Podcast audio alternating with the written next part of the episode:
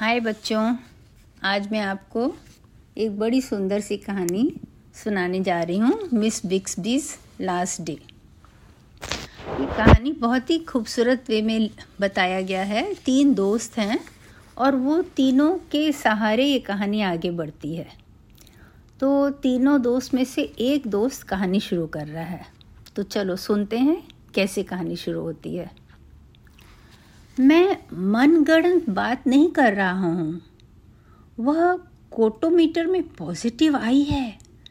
हम तीनों दोस्त स्टीव ब्रांड और मैं क्वारंटाइन मोड में हैं। स्टीव अपना स्की ग्लव्स पहन रखा है कोहनी तक का। रिबेका मानने को तैयार नहीं है। वह कहती है, कुटीज कुछ नहीं होता है और वह बीमार नहीं है। मैंने उसे बताया, सभी नंबर पॉजिटिव हैं। अच्छा तो ये होता कैसे है? उसने पूछा। सलाइवा से या टच से? मैंने बता दिया। अच्छा सलाइवा से? रिबेका बोली, और वह कूटी इन्फेक्टेड सलाइवा अपने जीप से, अपने हथेली से अंगुली तक चाट कर स्टीव की गाल में लगा देती है। मतलब इसने तो उसे कहा था कि उसे कूटी है। ये एक मन घड़ंत कहानी मन गढ़ंत बीमारी बता रहे थे उसे।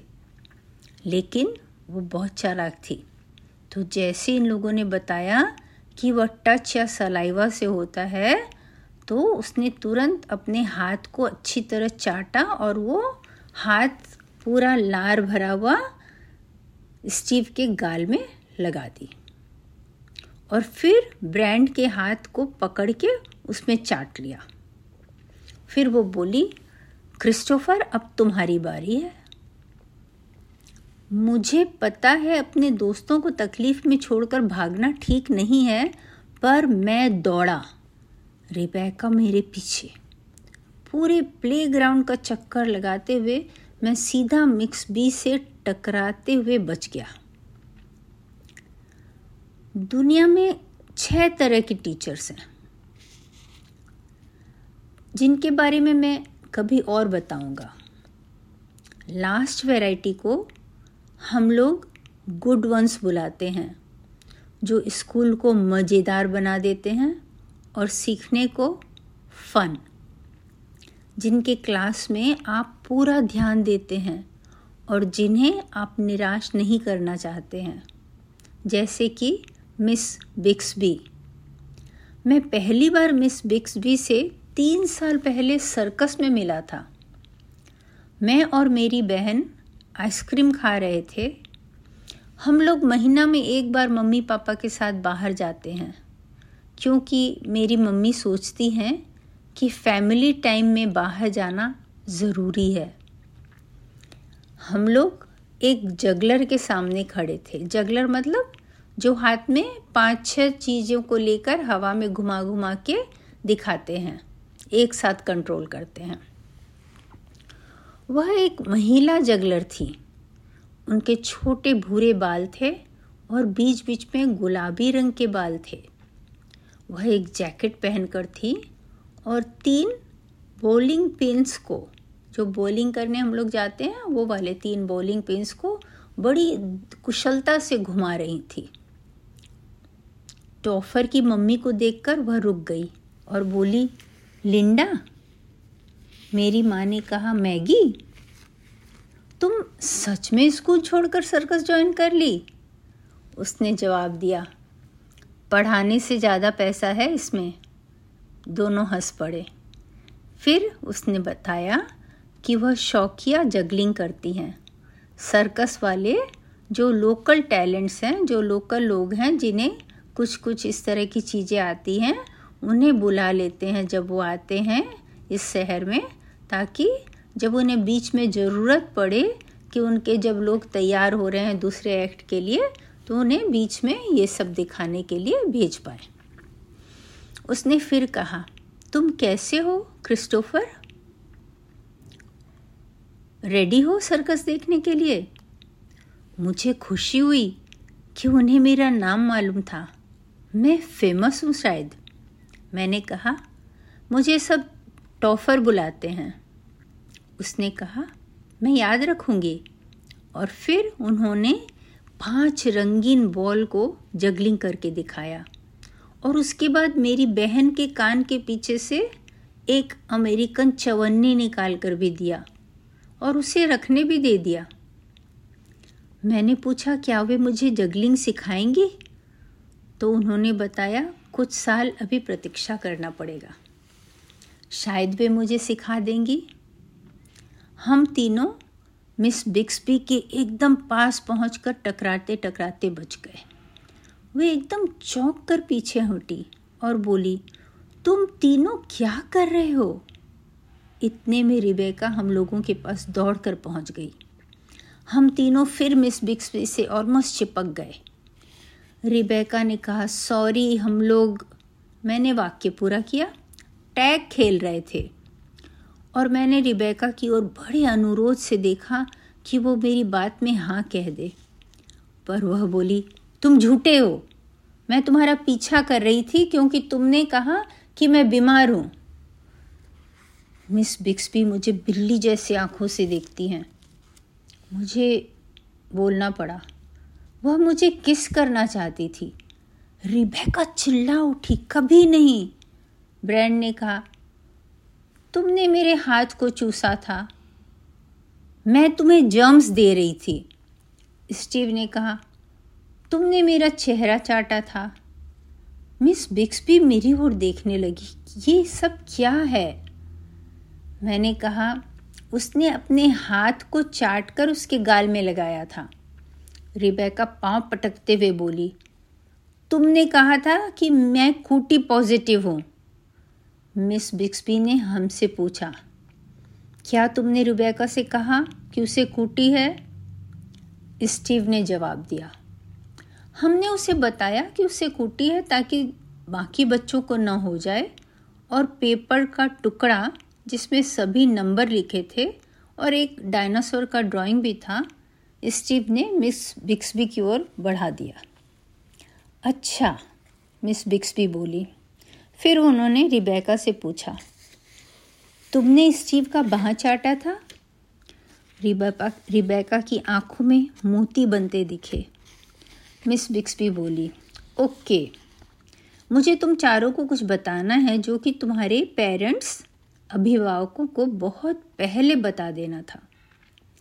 मैं डर गया, शायद अभी एक लंबा भाषण सुनने मिलेगा। कुटीज कुछ नहीं है, मिस बिक्सबी बोली। स्टीव आश्चर्यचकित दिखा, क्या सच में उसे न पता था? या वह अभिनय कर रहा है? मिस बिक्सबी ने कहा। 1994 में तीन लड़की वैज्ञानिकों ने वैक्सीन निकाला था कि शायद लड़के हर समय बेवकूफ़ जैसे अभिनय करना बंद कर दें। फिर वो मुझे देखने लगी तो मुझे कहना पड़ा, क्या वह काम नहीं किया? तो मिस बिक्सबी ने कहा, काम नहीं किया? और उनका मतलब ये था कि अगर काम करता तो तुम लड़के दो, तीनों मूर्ख जैसे व्यवहार कैसे करते? मिस बिक्स भी बातें करने में बहुत तेज थी। उन्हें पता था कि तीन लड़कियों, वैज्ञानिकों ने ऐसा कोई वैक्सीन नहीं निकाला था। उन्हें पता था कुटीज़ कुछ नहीं होता है, पर वे हम तीनों की खिंचाई कर रही थी। फिर उन्होंने कहा, तुम तीनों रिबेका से सॉरी बोलो। सॉरी बोले? वो मुझे पूरे प्ले ग्राउंड में दौड़ाई हाँ। अभी के लिए माफ़ी मांगो और कुटी या किसी काल्पनिक बीमारी की कोई बात नहीं होनी चाहिए। मुझे रिबेका को सॉरी बोलना पड़ा। स्टीव और ब्रैंड ने भी कहा। फिर मिस बिक्सपी ने रिबेका के कान में कुछ कहा और वह मुस्कुरा दी और वहाँ से चली गई। हम लोग भी जाने को मुड़े मुड़े पर मिस बिक्स भी गला खंखार कर हमें रुकने के लिए बताया। वह बोली, मैंने हमेशा कहा है कि तुम्हारा सबसे बड़ा उपहार है तुम्हारी कल्पना। पर तुम्हें रुक कर यह सोचना चाहिए कि तुम्हारे शब्दों और व्यवहार का जो तुम्हारे आसपास हैं उन पर क्या प्रभाव पड़ेगा। ठीक है ना? हम लोगों ने सिर हिलाया। हम लोग फिर मिस बिक्स बोली, हम लोग जो भी प्रिटेंड करते हैं, वही हो जाते हैं। इसीलिए हमें सावधान रहना चाहिए कि हम क्या प्रिटेंड कर रहे हैं। यह मिस बिक्सबी की और एक खासियत थी कि वह छोटे छोटे कोट्स बोलती रहती थी।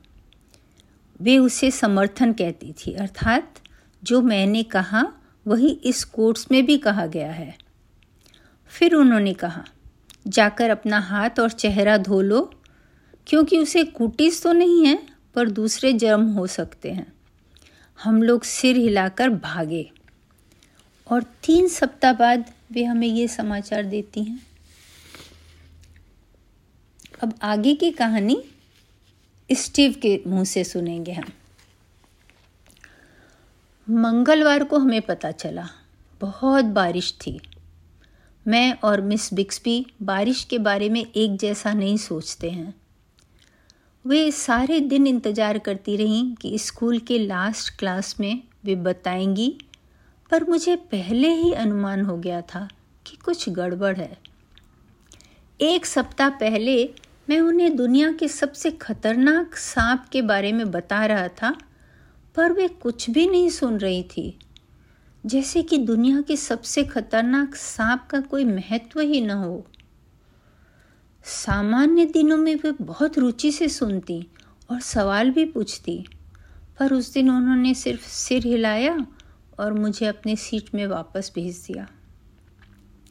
मिस बिक्सबी, छुट्टी के 20 मिनट पहले हम सबों को अपने चारों ओर गोल घेरा में बिठाकर अपनी बीमारी के बारे में बताया। हम सब चुप थे और वे बता रही थी कि उन्हें पैनक्रियाटिक कैंसर है और उन्हें एक कठिन लड़ाई लड़नी है। वे स्कूल का टर्म पूरा नहीं कर पाएँगी। वे फ्राइडे तक आएँगी। आज मंगलवार हो गया था। लास्ट एक महीना और कोई सब्सटीट्यूट टीचर आएँगी। मुझे याद है, ग्रेस टैनर रोने लगी। मिस बिक्सबी ने उसे एक हग दिया और उसको ब्रेव बनने को कहा। मुझे उस दिन का कोट भी याद है। Things are never as bad as they seem यानी सब कुछ इतना खराब नहीं होता जैसा कि दिख रहा है। मुझे लगता है हम लोगों को बेहतर महसूस हो यह सोचकर उन्होंने ऐसा लिखा था। ब्रैंड ने एक शब्द भी नहीं कहा। वह क्रोधित लग रहा था। मैं रोया नहीं, क्योंकि मुझे पता था, जैसा मिस बिक्सबी ने कहा है, वे इस बीमारी को हरा देंगी। वे बहुत स्मार्ट हैं।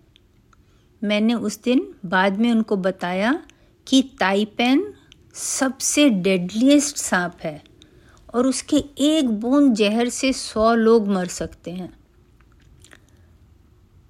पर उसने आज तक सिर्फ़ एक आदमी को काटा है।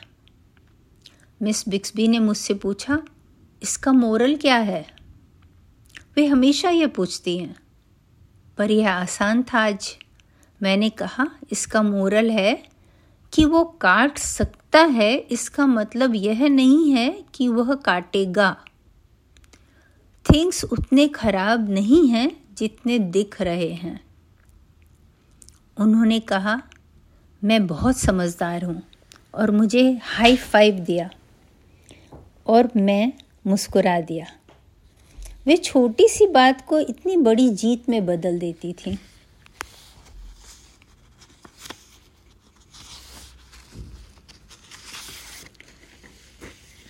अपने अकम्पलिशमेंट के लिए पहचान मिले, ये महत्वपूर्ण है। ऐसा मेरे पिता हमेशा कहते हैं। अकम्पलिशमेंट और रिकग्निशन रिकग्निशन मतलब पहचान। एकम्पलिशमेंट मतलब जो हमें बहुत अच्छी तरह से आता है। मेरे अभिभावकों के बहुत प्रिय शब्द थे ये दोनों। एक बार मुझे दुनिया के सभी देशों के नाम, उनकी राजधानी उनकी जनसंख्या और वहाँ बोले जाने वाले ऑफिशियल भाषाओं को याद रखने के लिए पुरस्कार मिला था। ए टू जेड सभी 194 देशों का नाम मुझे याद था, पर मुझे सिर्फ़ ऑनरेबल मेंशन का पुरस्कार मिला था। यानी मैंने जो एफर्ट किया था, वह सराहने योग्य है, पर पुरस्कार के योग्य नहीं है। जो ब्लू रिबन पुरस्कार का था, वो मेरी बहन क्रिस्टीना स्टाटा को मिला था बेथवन का पीस पियानो में बजाने के लिए। वह हर चीज़ में मुझसे अच्छी थी। मेरे पेरेंट्स हमेशा कहते हैं, straight, A student, model child, perfect pianist और भी बहुत कुछ। मैं दूसरे दिन अपना रेड रिबन लेकर स्कूल आया। और मिस बिक्सबी को दिखाया। उन्होंने मुझे पूरी क्लास को सभी देशों के नाम और राजधानी बताने को कहा और अंत में सभी ताली बजाए। पर ट्रेवर बेरी से कह रहा था, एकदम वेयरडो है। मैंने सुनी अनसुनी कर दी थी। मुझे पता था, मैं इसमें अच्छा हूँ। पर मिस बिक्सबी गला खंखारते हुए मुझे थैंक्स बोलते हुए पूरे क्लास को बोली। इस दुनिया में जहाँ हर समय तुम्हें और कुछ बनाने की कोशिश हमेशा चलती है, वहाँ अपने आप को अपने जैसा बनाए रखना एक एकम्प्लिशमेंट है। और मुझे देखकर वे मुस्कुरा दी थी। मैंने भी मुस्कुरा दिया था। मुझे उनके सभी कोट्स याद हैं। मिस बिक्सबी ने पूछा क्या वे मेरा रिबन चौक बोर्ड में लटका सकती हैं उस दिन के लिए? मैंने उन्हें हाँ कह दिया। घर जाकर तो मैं उसे मोजे के ड्रॉर में छुपा कर रख दूँगा। क्योंकि मुझे यह देखते ही याद आएगी कि विजेता मेरी बहन है। पूरा घर उसके मेडल से भरा है। पर हमारे क्लासरूम में मुझे मेरी बहन के मेडल की चिंता नहीं है। सभी देशों का नाम, राजधानी और जनसंख्या याद करना बहुत आसान नहीं है। मिस बिक्सबी उस एफर्ट को अप्रिशिएट करती हैं और उन्हें भी सब कुछ मालूम है। उन्हें तो सभी देश के प्रेसिडेंट भी मालूम है। पर सोलर सिस्टम ज़्यादा अच्छी तरह नहीं मालूम। उन्हें नहीं पता था कि वीनस का सरफेस मरकरी से ज़्यादा गर्म है। मैंने उन्हें कहा कि उन्हें एस्ट्रोनॉमी एक बार फिर पढ़ना चाहिए। उन्हें बुरा लगा। उन्होंने कहा, शायद उन्हें बहुत सारी चीज़ें मालूम हैं जो मुझे नहीं मालूम है। मैंने कहा, ऐसा नहीं हो सकता है। तो उन्होंने पूछा लेड जेपलिन का लीड सिंगर कौन है? मैं बता नहीं पाया। उन्होंने कहा केस क्लोज्ड और उस दिन मिस बिक्सबी ने मेरा रिबन बोर्ड में लटकाया और ट्रेवर को बोर्ड के पास ब्रेक के समय दस मिनट खड़ा रखा, क्योंकि उसने वेयरडो कहा था मेरे कंट्रीज़ के नाम और राजधानी बोलने पर।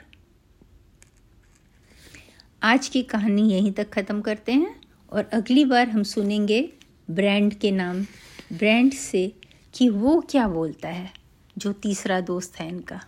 आशा है आपको अच्छी लग रही होगी कहानी। ऐसी टीचर जो कि हमें हमेशा अपने स्कूल में एक, दो, कुछ तो मिलती ही हैं, जो कि हमारे जीवन को बहुत बदलती हैं और हमें बहुत खुशी और प्यार देती हैं। ऐसे ही एक टीचर मिस बिक्स भी थी, जो कि इन तीनों बच्चों को बहुत प्यार दी थी।